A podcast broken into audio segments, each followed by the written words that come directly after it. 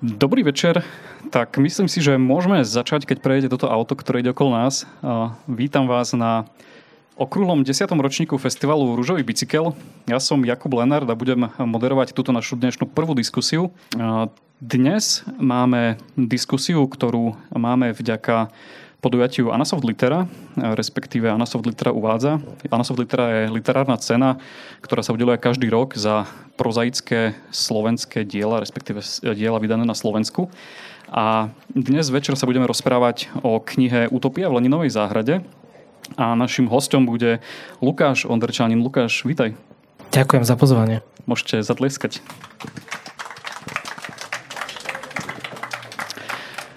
A Lukáš je redaktorom denníka SME, taktiež sa podiela na vytváraní časopisu Postbellum. A moja otázka na úvod je, že či si už bol v Bardeve? Práve, že až sa tak hambím povedať, že nie, je to prvýkrát a to teda napriek tomu, že som, že viem, že teda celá moja rodina pochádza tuto zo Snakova od Bardeva a až do nejakého 18. storočia som sa dopatral, ale napriek tomu ešte som tu stále nebol, takže sa teším, že konečne aj vďaka tomuto som sa dostal do Bardeva a teda navštívil ho a zatiaľ sa mi to veľmi páči, takže dúfam, že to nebude posledná návšteva. Máme tu niekoho zo Snakova? Asi nie. Tak e, dnešnú debatu budem e, mať rozčlenenú do takých dvoch častí. Najprv sa budeme rozprávať o tejto knihe, ktorá tu je, ktorú si vlastne môžete aj zakúpiť tam e, pri stolíku, ak sa vám bude páčiť to, o čom budeme hovoriť. A potom bude samozrejme priestor aj pre vás, pre vaše otázky, takže môžete nad nimi rozmýšľať. No a teda o čom je táto kniha?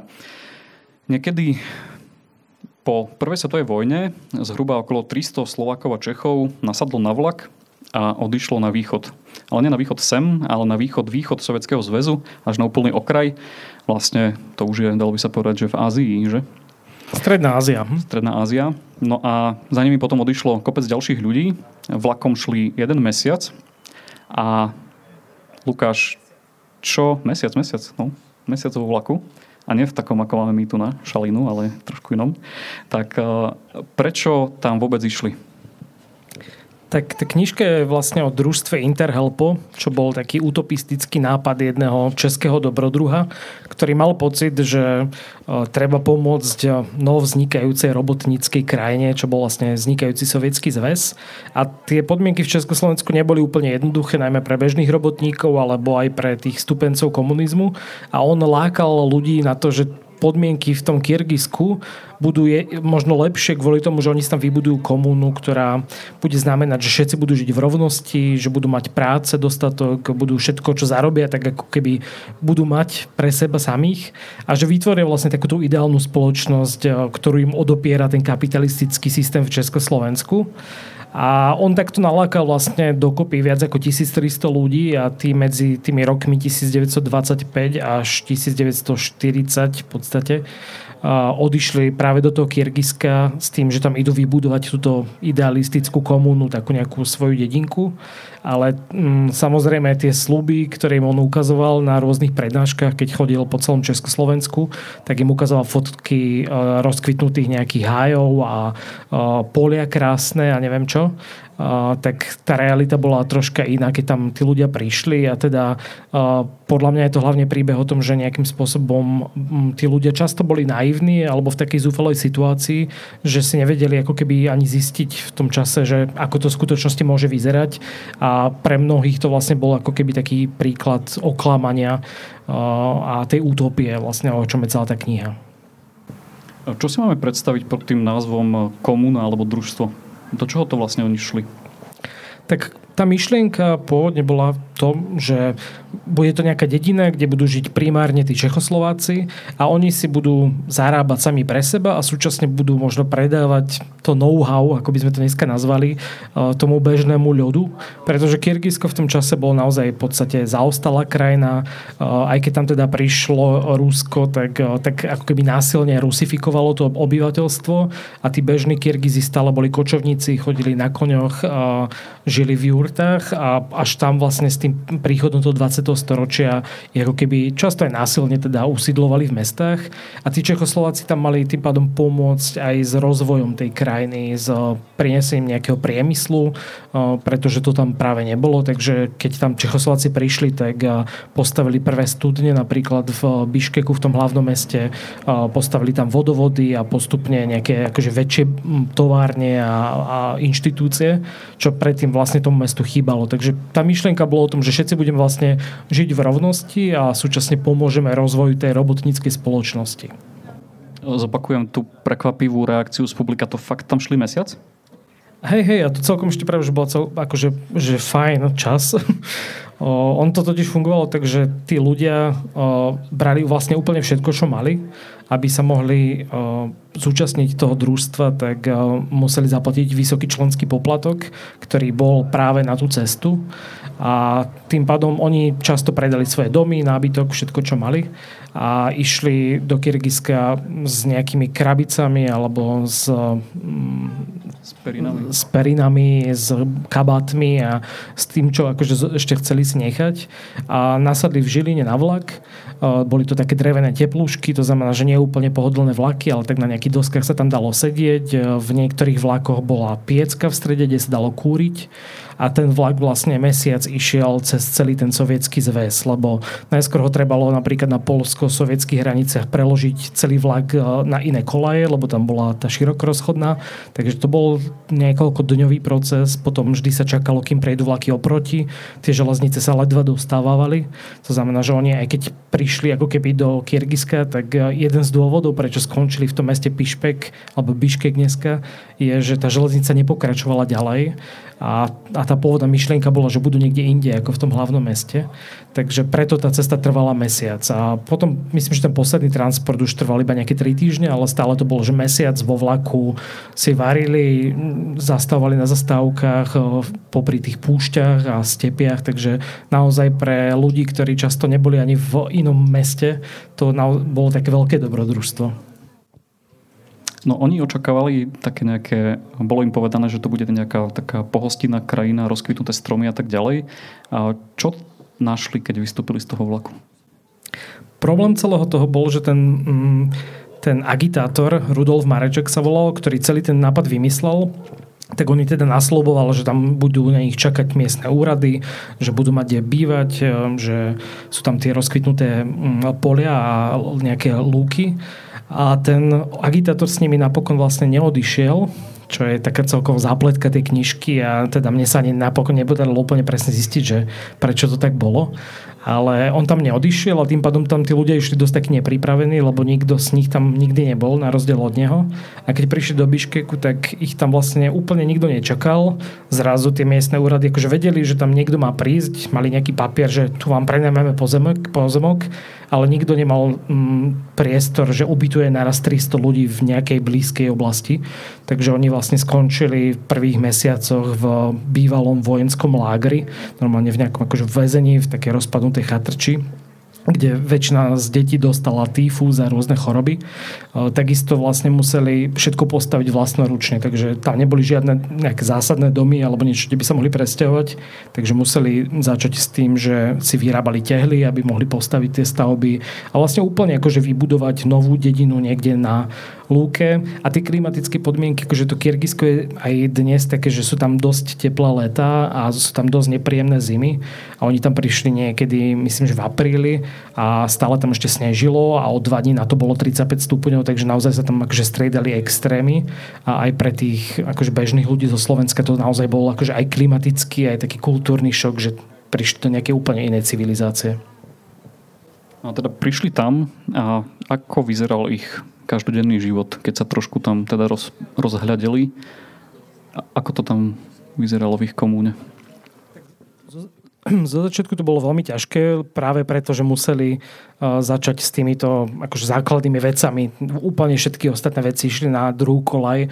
Tam pôvodne bol myšlienka, že sa budú veľa učiť deti a že tam bude nejaká škôlka a podobne. Ale pokiaľ nemáte ani kde žiť, tak e, aj deti pomáhali vyrábať tehly a všetko. A samozrejme po tých pár mesiacoch tá situácia sa troška zlepšila, lebo si postavili nejaké základné domy, začali stavať fabriky, začali tí miestni ľudia, uvideli teda, že niekto priniesol nejakú nejakú technológiu, pretože oni si zobrali napríklad traktor so sebou, čo v Kyrgyzsku vtedy nikto nevidel traktor a tí miestni Kyrgyzi sa úplne toho báli, že to je čertov stroj, lebo to húčalo a robilo to nejakú prácu. A, ale postupne si ako keby získali aj dôveru tých miestných a začali im napríklad nosiť nejaké práce, že opravovať nejaké nástroje, dostali prvé zákazky na to, že budú vyrábať nábytok pre nejaký miestny pivovar v Biškeku. A postupne vlastne vybudovali aj tie fabriky a, a začalo sa im čas, čiastočne akože po nejakej dobe dariť, ale teda tie začiatky boli naozaj veľmi ťažké a, a vlastne veľká časť tých ľudí, ktorí tam prišli v tých prvých dvoch dávkach alebo v tých prvých dvoch transportoch, tak sa aj otočila normálne na mieste, že po pár dňoch zistili, že tam nedokážu prežiť, že im niekto nasloboval, že budú mať ideálny život a oni nemajú ani kde spať, lebo spia v nejakej diere na, v zemi, tak sa otočili a predali, ak mali ešte čo, tak predali to na nejakom miestnom trhu, aby si mohli kúpiť lístok naspäť a vrátili sa do Československa, kde už zase často nič nemali, lebo všetko predali kvôli tej ceste. Takže tiež to bolo vlastne taká zúfalá situácia aj pre tých, ktorí sa rozhodli vrátiť. No, a ten začiatok bol taký náročný a taký šeliaký, niektorých to teda dosť sklamalo, ale malo to aj nejaké pozitívne dôsledky, to, že tam prišli? Malo to nejaký... Zožali tam nejaké plody svojej práce? Po nejakých rokoch určite áno. Dá sa povedať, že aj ten samotný Biškek dneska vyzerá inak vďaka tomu, že tam boli tí Čechoslováci. Ako som spomínal, postavili tam rôzne fabriky, postavili tam vodovod, elektri, elektráreň. Dnes myslím, že je to budova ministerstva kultúry, ale kedy to bola že budova vlády a viaceré takéto budovy akože majú ten rukopis tých Čechoslovákov, takže oni naozaj tam rozbehli ten priemysel. Dokonca boli roky, kedy tie československé podniky v tom Interhelpe tvorili tvorili asi petinu HDP celou Kyrgyzske, takže naozaj to bolo akože významné, významné podniky ale tiež to bolo takéto obdobie, že možno pár rokov, keď už sa im darilo a, a dotklo sa to iba nejakej menšej skupiny ľudí, ktorí vlastne vydržali a nezlakli sa možno tých, tých ťažkých začiatkov. Takže určite by som to nezahadzoval, akože to bolo nejaké akože tragédia pre všetkých a určite to malo akože pozitívny vplyv na tú krajinu čiastočne, ale mm, z toho ľudského hľadiska to akože bolo veľmi ťažký boj a, a všetko sa to podarilo vlastne kvôli tomu, že tí Čechoslováci ako keby sa boli takí nezlomní a, a nedali sa odradiť aj napríklad tým, že im zobrali deti, lebo tam naozaj zomrelo veľa ľudí hneď na začiatku kvôli tým chorobám. A teraz mi napadlo spraviť takú interaktívnu vec, že ten podnázov tejto knižky je, že Československá komuna Interhelpo. A ten názov Interhelpo je zložený z dvoch slov a skúsite si typnúť, že čo to vlastne znamená, to Interhelpo? Ako hlasnejšie?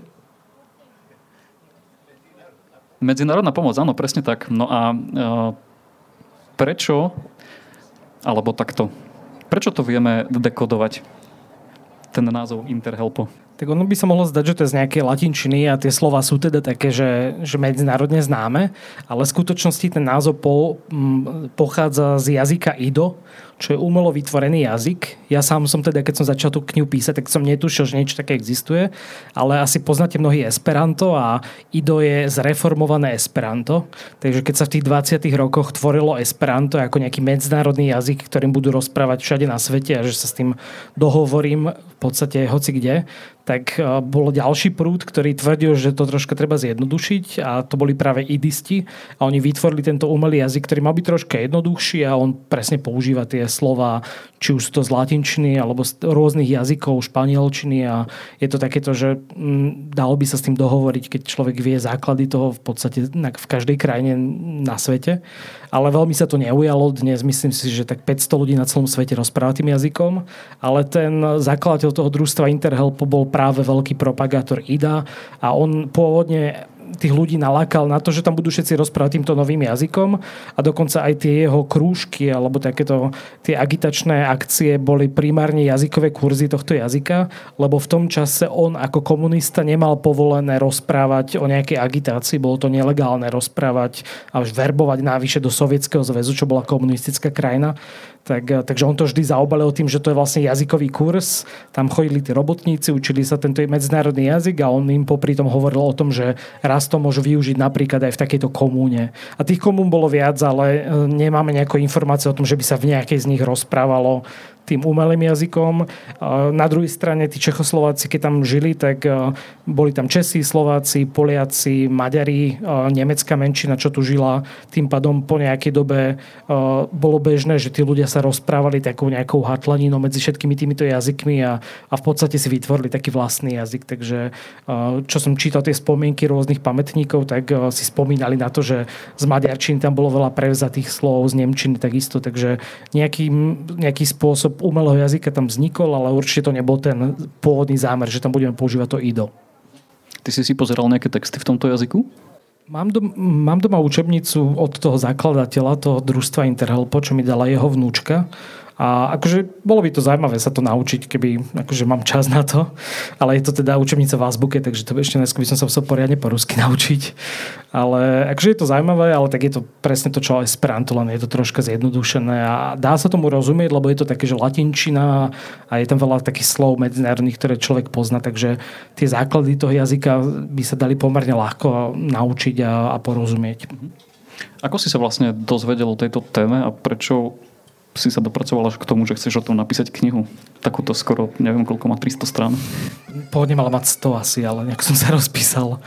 Uh, ja už sa nepamätám, že ako som sa úplne o tej téme dozvedel. Niekde som na to narazil.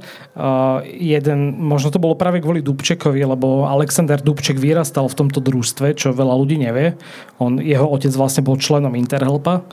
A, a vďaka tomu som sa vlastne dostal k tej téme, že niekde som to započul, prečítal som si pár článkov a potom, keď som išiel do Kyrgyzska primárne kvôli cestovaniu, že išli sme s partiou kamošov trekovať, tak som im rozprával o tom, že a vedeli ste, že teda v Kyrgyzsku pôsobilo viac ako tisíc Čechoslovákov a že tu vybudovali hospodárstvo a všetko podobné tak oni o tom nikdy nepočuli a preto sa im to zdalo také zaujímavé, že, že to je super, že však napíš o tom nejakú reportáž alebo knižku alebo niečo také a, a potom som začal zbierať tie materiály v Čechách a na Slovensku v tých archívoch a zistil som, že teda je toho pomerne dosť a že o tom skoro nikto nevie a že možno by sa teda oplatila z toho napísať nejaká taká reportážna kniha. Stretol si sa aj s nejakým pamätníkom? Tých pamätníkov už nie je veľa, keďže ten príbeh vlastne začína v roku 1925 podstate končí v roku 1940 až 45.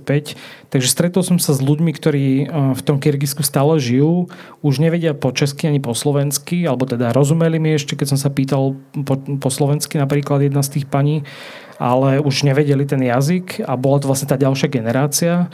Ale je pravda, že veľa tých ľudí sa vrátilo. Oni vlastne, keď to družstvo sa rozpadlo napokon teda, čo zase úplne nie je taký spoiler, tak tí ľudia sa často už aj predtým hneď otočili a vrátili a keď sa rozpadlo, tak mnohí využili tú možnosť, že či už pred druhou svetovou vojnou, keď sa tie stalinské čistky začali, tak utekli späť do Československa alebo potom po tej, v tých 50 rokoch, tak tiež utekali. A niektorí teda až do 90 rokov čakali, kým sa môžu vrátiť do Československa, takže už ich nie je veľa, už aj kvôli tomu, že ten vek, akože už uplynulo hrozne veľa času od toho, takže v Biškeku som sa stretol možno s troma pamätníčkami, ktoré vlastne sa narodili priamo v tom družstve, alebo teda tesne predtým a zažili tú cestu ako malé deti. A, a na Slovensku som sa tiež stretol vlastne s jednou pani, ktorá sa sem presťahovala, ale tiež vlastne bola rodáčka z Biškeku a presťahovala sa späť na Slovensko, takže primárne som musel čerpať z či už novinových článkov alebo z nejakej také osobnej korešpondencie, lebo v tom Biškeku naozaj sú že 10 tisíce dokumentov a keby som akože mal čas, tak tam ešte tak dva mesiace môžem sedieť, ale akože nebolo úplne toľko času na to a, a tiež je to akože zložité troška tie kyrgyzské archívy. Hovoril si, že niektorí museli čakať až do 90. rokov, 90. roku. Prečo sa nemohli vrátiť späť predtým? Boli to väčšinou také byrokratické problémy. Napríklad e, tá pani e, Pokorná, ktorá je vlastne v úvode tej knižky, tak e, jej nechceli uznať to, že pracovala vlastne v Kyrgyzsku na Slovensku. Tým pádom vlastne by napríklad nedostával žiadny dôchodok, keby sa vrátila. Takže boli tam rôzne obmedzenia a, mm, a to vlastne bol hlavný dôvod. Jej konkrétne tiež pomohol Alexander Dubček vybaviť tie papiere a viacerí teda vďaka tomu, že keď Dubček zastal, akože dostal do toho vrchola, vrcholu politiky, tak vtedy im pomohol, aby sa mohli vrátiť. Ale niektorí tam zostali a už vlastne iba zabudli na tú tému a, alebo teda tá ďalšia generácia sa už o to až tak nestará, takže to naozaj už tam vlastne, aj keď som sa stretol s nejakými ľuďmi, tak to bola, že už druhá až tretia generácia tých ľudí a už to bolo iba také, že nemali nejaké tie priame spomienky a celkovo tá téma je taká zabudnutá už aj v tom Kyrgyzsku, že mm, veľa tam toho už nie je o tom. Tak e, správne som pochopil, že si tam teda bol na nejaký prieskum a robil si teda rozhovory a hrabal sa v tých archívoch. E, bol si sa prejsť aj vlastne po tých uliciach, e, kde vznikali všetky tieto stavby. Ako to tam vyzerá teraz? Vyzerá to tam dosť autenticky, čo znamená dosť zle. Kvôli tomu, že teda už je to také za, zanedbané celé. Tie fabriky tam stále väčšinou z nich stoja, ale už sú nefunkčné, ale to celkovo vlastne to Kyrgyzsko nejakým spôsobom po tom rozpade Sovietskeho zväzu upadlo, lebo predtým tam samozrejme bol priemysel, teraz je zastavený, takže tie podniky väčšinou sú prázdne a tie domy, ktoré si postavili Čechoslováci, tak sú pomerne pekné, ale tiež je to veľmi akož zanedbaná štvrť. A existuje tam teda ulica Interhelpo, vedľa toho je veľký park, ktorý je pekný, ktorý sa volá teda Park Juliusa Fučíka, pretože Julius Fučík, čo bol vlastne známy komunistický novinár eh, z, Čes- z Česka alebo Československa, tak tam niekoľkokrát bol za tými Interhelpovcami. Takže sú tam takéto akože náznaky toho, čo tam je. Počkáme na vlačík. Môžeme mu zakývať, áno. Ej, čaute. A Akože tá štvrť je pomerne príjemná, lebo ten Biškek je väčšinou taký dosť, pra, dosť také prašné mesto a toto je troške viac zelené, ale naozaj ma tak mrzelo, že vlastne v tej štvrti sa už ani nevie, čo to bolo. Je tam tá jedna ulica, ktorá sa tak volá Interhelpo, sú tam nejaké dve pamätné tabule a bol tam nejaký, neviem, myslím, že Gašparovič naposledy podpísať nejakú tabulu, takže je tam nejaká jeho fotka niekde. Ale okrem toho, akože málo kto už vlastne vie, čo sa tam dialo, takže uh, mám pocit, že to aj v tom Kyrgyzsku tak akože odchádza s tou témou akože do zabudnutia. A to je akože jeden z dôvodov je to, že to bolo tak ideologicky zneužité, že v podstate sa 50 rokov o tom hovorilo super superlatívoch, aké to bol skvelý projekt a úplne sa vynechávala tá kritika a aj ak vznikla nejaká literatúra o tom Interhelpe, tak bolo tam tak jednou vetou spomenuté, že no, že áno, zomrlo tam pár ľudí, ale však oni položili svoj život za budovanie socializmu. Takže mm, to je presne podľa mňa dôvod, prečo dnes sa ako keby o tom ani nehovorí, lebo to bolo vlastne tak zneužité a je ťažké tam nájsť ten balans medzi, uh, medzi tou možno pravdou a objektívnosťou. Takže to bolo možno aj také najťažšie napísanie tej knihy nájsť možno presne takú tú strednú cestu, že ako to naozaj mohlo byť, lebo buď sa o tom písalo v superlatívoch, alebo zase extrémne kriticky z tej druhej strany. Ak sa nemýlim, tak aj my v Barde máme Fučikovú ulicu, že? Máme, že? Ale ešte späť k tomu Kyrgyzsku. Ako, aká, aká je to krajina teraz? Ako to tam vlastne... Cestovala si aj viac po, po, po ňom? Krásna krajina. Ak, ak teda máte radi turistiku a prírodu, tak choďte určite do Kyrgyzska. Je to, že pomerne bezpečná krajina dneska. Ja som tam primárne teda išiel kvôli cestovaniu a vždy som tam cez kvôli tomu a až potom som sa vlastne dostal k tej téme, ale mne sa na tej krajine páči, že veľmi rozmanitá, že stále si drží nejaké tradície, stále sú tam ľudia, ktorí žijú v jurtách, ktorí na svadbu musia odovzdať 50 koní nevestinej rodine, ak sa chcú ženiť a, a podobné veci.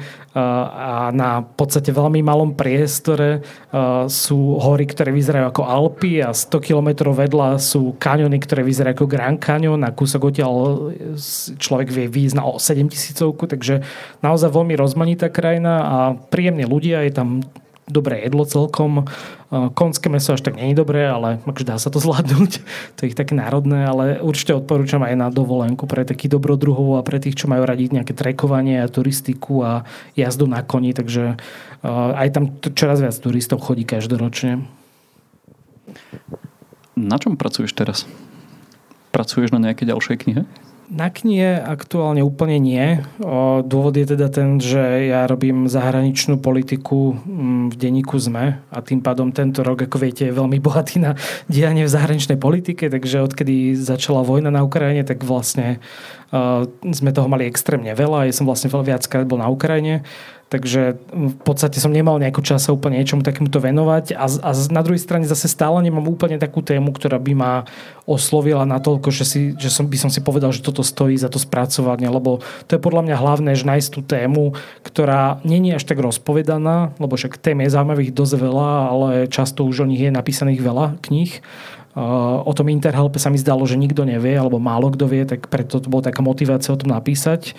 Ale teda určite by som rád sa niekedy v budúcnosti, blízkej budúcnosti pustil do niečoho iného a, a táto téma celkovo nejaké také emigrácie, možno na menej tradičné miesta, ako je iba taká tá Amerika, čo je také bežné miesto, tak, tak ma celkom zaujíma. Takže možno keď niekde pri cestovaní zase narazím na to, že tam žili nejakí Čechoslováci alebo Slováci, tak možno niečo o tom napíšem. Celá tá kniha je napísaná tak, teda aspoň ja som tak vnímal, že si sa veľmi nesnažil tam nejak vniesť nejaký svoj vlastný pohľad alebo názor na to celé, že si vlastne spracoval všetky tie historické dokumenty a svedectvá a fotografie veľmi pekné.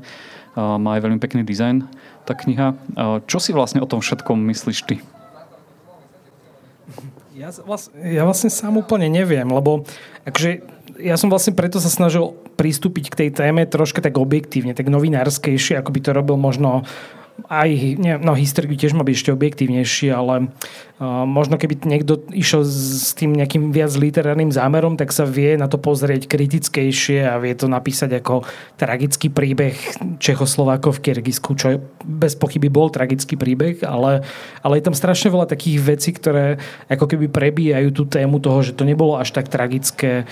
Napríklad iba ten, tá hlavná, on to nemá úplne hlavnú postavu, je to vlastne taká mozaika príbehov, ale jedna z tých kľúčových postav je ten zakladateľ, ktorý vlastne celé to vymyslel, ktorý bol veľký dobrodruh na to, že to bol nejaký Čechoslovak z Moravy a zrazu e, sa ocitol v čase revolúcie v Rusku a poslali ho vyjednávať do Číny ako nejakého delegáta, čo naozaj je bola akože veľká funkcia pre niekoho neznámeho. A nešiel tam lietadlom. A nešiel tam lietadlom, išiel tam tiež niekoľko týždňov na koni cez 6000 priesmiky a prežil to nejakým spôsobom.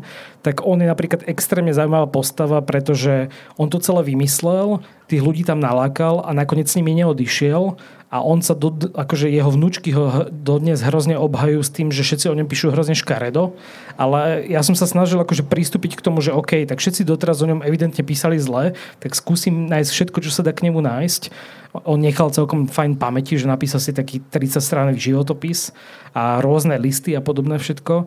A ja som aj tak nejako si nenašiel cestu k tomu, že by som tomu človeku veril. Že ja si stále myslím, že tých ľudí nejakým spôsobom oklamal. Možno sa zlákol on sám, možno to nebolo úplne cieľane, že ich tam pošle s nejakým iba akože mm, vidinou zisku. Že možno tam naozaj k niečomu takému došlo, ale celá tá téma je vlastne popredkávaná takýmito príbehmi také tej zrady a, a niekedy ma to až vlastne šokovalo, čo sa tam mohlo stať, že sa tam vlastne priatelia pomaly poudávali v tých časoch stalinizmu kvôli tomu, že si niekto robil srandu z nejakých politikov a vlastne niekto niekoho udal a toho normálne obesili alebo zastrelili.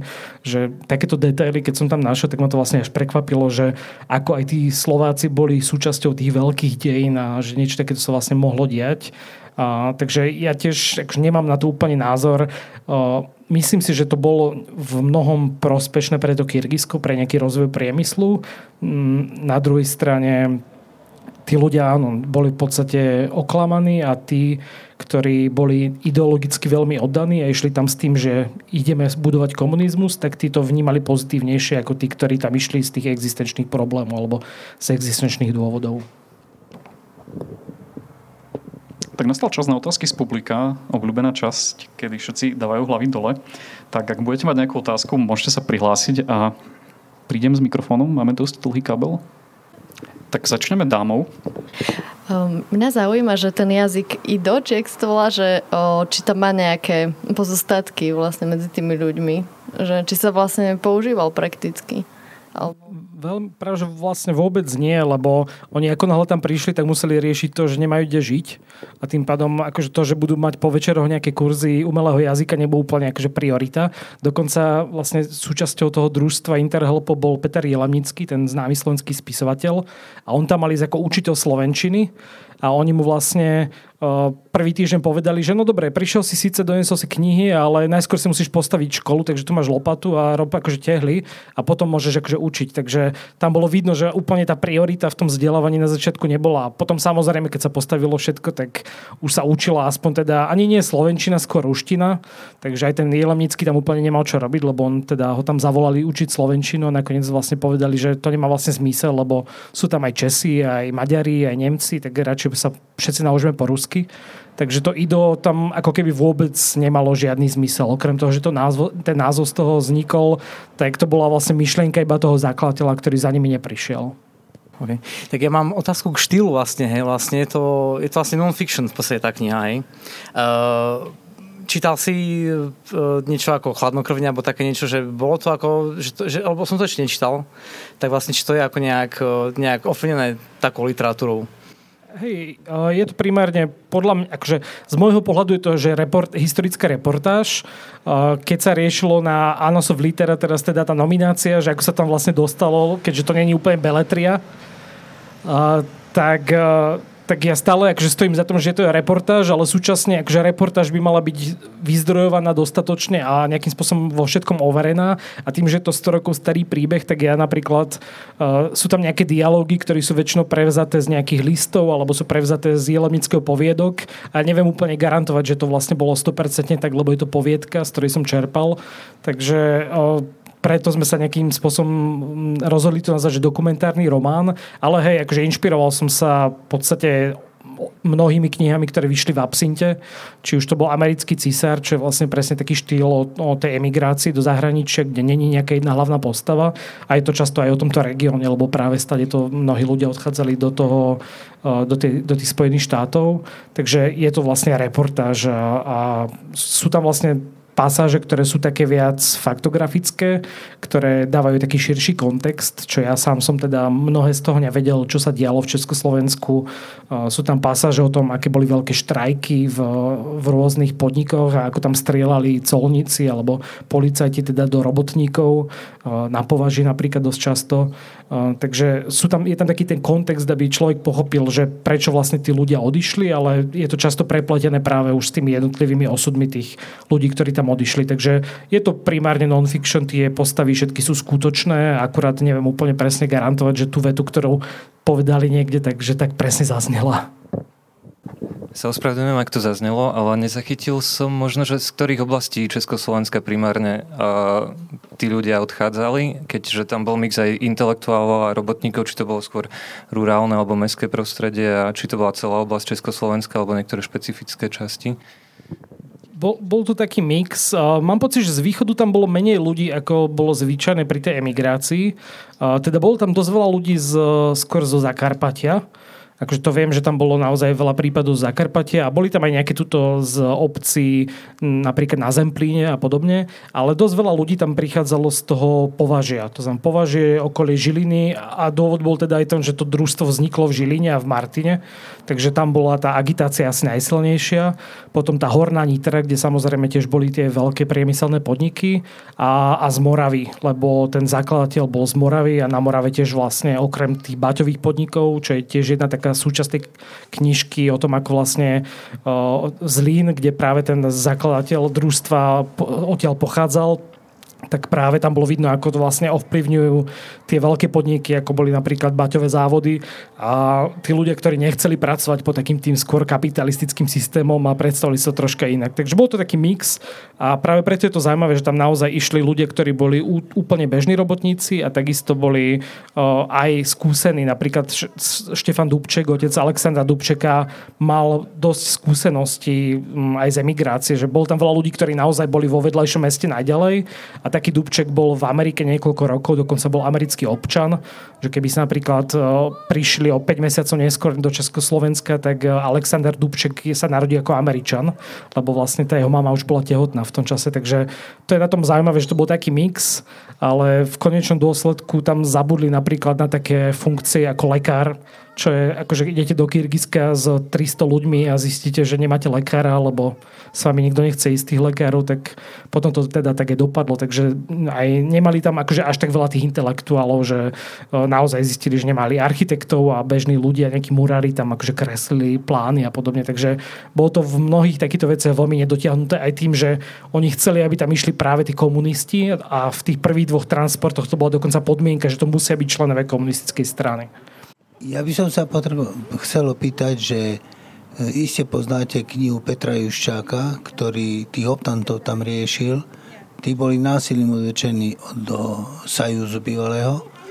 Že ako sa dívate vy na to, že časť ľudí bola presvedčená o tom, že to je dobré tam na tej strane a tá druhá, tam chuteri, ten dostali riadne zabrať. To je taký paradox, že vlastne vidíme to aj v tom družstve a mám pocit, že to vidíme aj dnes troška, že ľudia sú presvedčení o tom, že niekde je ten život lepší ako, ako inde. A tí členovia toho družstva tiež, mnohí z nich skončili v nejakých gulagoch alebo takých akože táboroch kvôli tomu, že buď nevyhovali tomu režimu, dokonca v tom čase vlastne boli podozriví iba kvôli tomu, že to boli cudzinci, lebo Stalin mal takú politiku, že cudzinci sú nepriatelia a tým pádom mnohí tí Čechoslováci sa museli vzdať toho svojho občianstva, čo bol vlastne, akože to je vlastne odpovedia na tú otázku, že prečo mali problémy sa vrátiť, lebo oni museli sa rozhodnúť, či sa vrátia do Československa, alebo sa vzdajú československého občianstva a potom vlastne oni akože na dlhé roky prišli. A ak, ak si ho nechali, tak boli tým pádom podozriví a skončili vlastne aj, aj v tých gulagoch niektorí. Aj keď mnohí tam akože nemali problém a mnohí boli dokonca úplne že oddaní členovia strany, lebo to videli z toho, Takže ono v istom období sa tam naozaj nežilo zle v tom Kyrgyzsku a pokiaľ niekto išiel v tej línii, že nekritizoval nikoho, tak samozrejme, že nemal tie problémy a úplne mu nehrozilo nič. Takže aj, aj mnohí tí členovia Interhelpa to vnímali pozitívne, aj s tými, ktorými som sa rozprával, tak niektorí boli naozaj, že však to bol super, lebo vlastne mali sme skvelý život a nikto nám tam nič nediktoval a bolo všetko naše, ale prvé dve generácie tých interhelpovcov, prvé tie dva transporty museli naozaj veľmi pracovať, aby to tak bolo a trvalo to veľmi krátko a vlastne na konci sa to aj tak celé rozpadlo a, a celý štát vlastne zoštátnil všetky tie podniky a, a vlastne išlo to preti, presne proti tej myšlienke toho, že to bude ich, tak veľmi rýchlo sa to rozpadlo. Máme priestor ešte na jednu otázku, ak by niekto mal, tak tento priestor je práve teraz. Ďaká. Ešte chcem sa opýtať, ako dopadol agitátor. Vieme niečo o ňom, ako pokračoval jeho život? Predtým bol dobrodružný, bol v Číne, nalákal ľudí a? A potom lákal ďalej.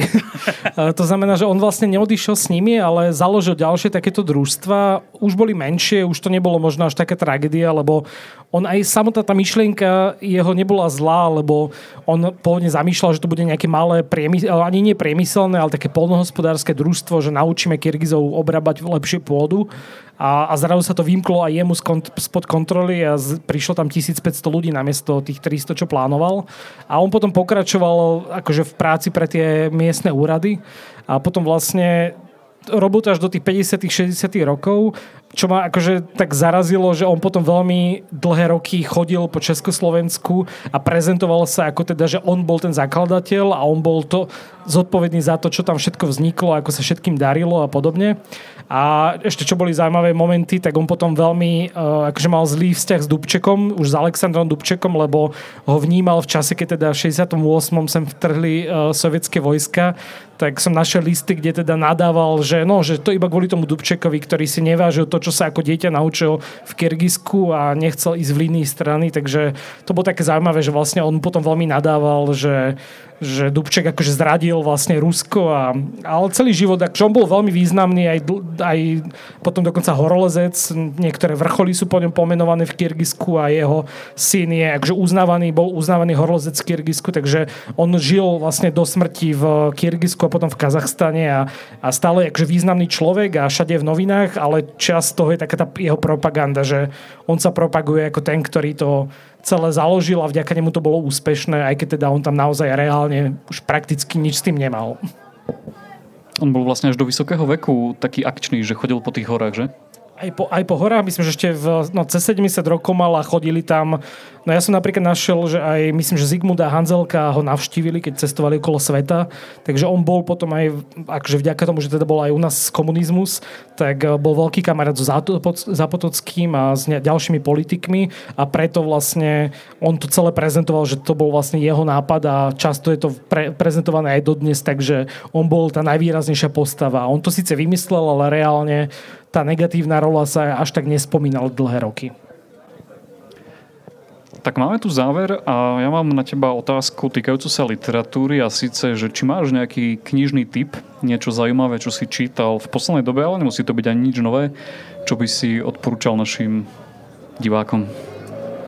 Tak ja sa priznám, že čítam veľmi málo beletrie, lebo akože mám stále pocit, že keď čítam, keď nečítam non-fiction, takže mi môže ujsť veľa faktov, ktoré sa viem naučiť, ale teda ja podstate mám pocit, že výhradne tieto absintovky čítam a mm, teraz vlastne vyšla síce v češtine, ale vyšla nová knižka od Vojčecha Tochmana, ktorý je taký môj obľúbený autor, lebo on píše tak veľmi úsporne, čo je fajn, že, tých, že to nie sú hrubé knižky, nie ako moja, ale, ale že vie vlastne tie emócie podať veľmi tak stroho, takže odporúčam hoci ktorú absintovku od Vojčecha Tochmana, ktoré sú síce často veľmi brutálne a smutné, ale akože veľmi kvalitne napísané. A potom jeden, teraz jedna z tých novších kníh, ktoré napísal môj spolužiak Marek Hudec, ktoré tiež také historické rozprávanie, tak je knižka Úzol a to vlastne o bombardovaní nových zámkov, takže tiež ma to zaujalo, že um, akože vedel som o tom, že nové zámky napríklad boli bombardované, ale nevedel som, že ako masívne a aké to vlastne malo dopady na to mesto, takže to je tiež možno taký ďalší typ tiež od absintu. Lukáš Onderčanin, ďakujem, že si prišiel. Ďakujem.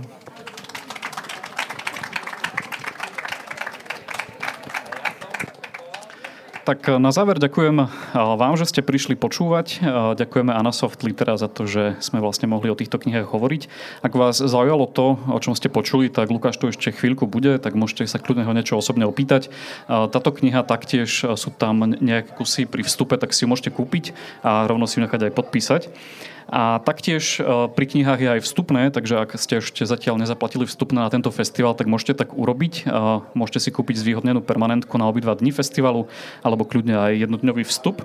A čaká nás teda ešte ďalší program. O 8. tu na tomto mieste vonku si vypočujeme prednášku Večerná škola filmu, ktorú nám povie Jan Bidovský a budeme hovo- bude hovoriť o filmoch, ktoré majú súvis s prírodou, boj človeka s prírodou a podobne. Takže o 8. tu. O 9. budeme taktiež pokračovať vonku koncertom Christiny Mantis a o 10. sa už presneme dovnútra, lebo už bude 10 hodín a vo vnútri bude DJ LP, tak môžete až do polnoci si zatancovať. Taktiež vám dávam do pozornosti výstavu, ktorá je na treťom poschodí, takže kľudne môžete výjsť aj hore po schodoch do bašty a je tam súhrn 10 rokov nášho festivalu, takže sú tam fotografie, plagáty, a taktiež aj sladké občerstvenie, ktoré je komplet rúžo, rúžové. A mm, taktiež ešte ďalší bod, tu nám pán grafik uh, pripomína, že máme ešte jednu výstavu, ktorá je uh, hore uh, v Librese Lovi, tak tam je výstava poľského grafika Nikodema Přegovského, takže môžete si pozrieť aj ju. Myslím, že to je vlastne všetko, takže toto bola prvá naša tohtoročná diskusia rúžovo-bicyklová. Vďaka, že ste prišli a užite si ďalší program. Toto bol podcast občianskeho združenia Kandeláber. Viac o nás nájdete na www.kandelaber.sk.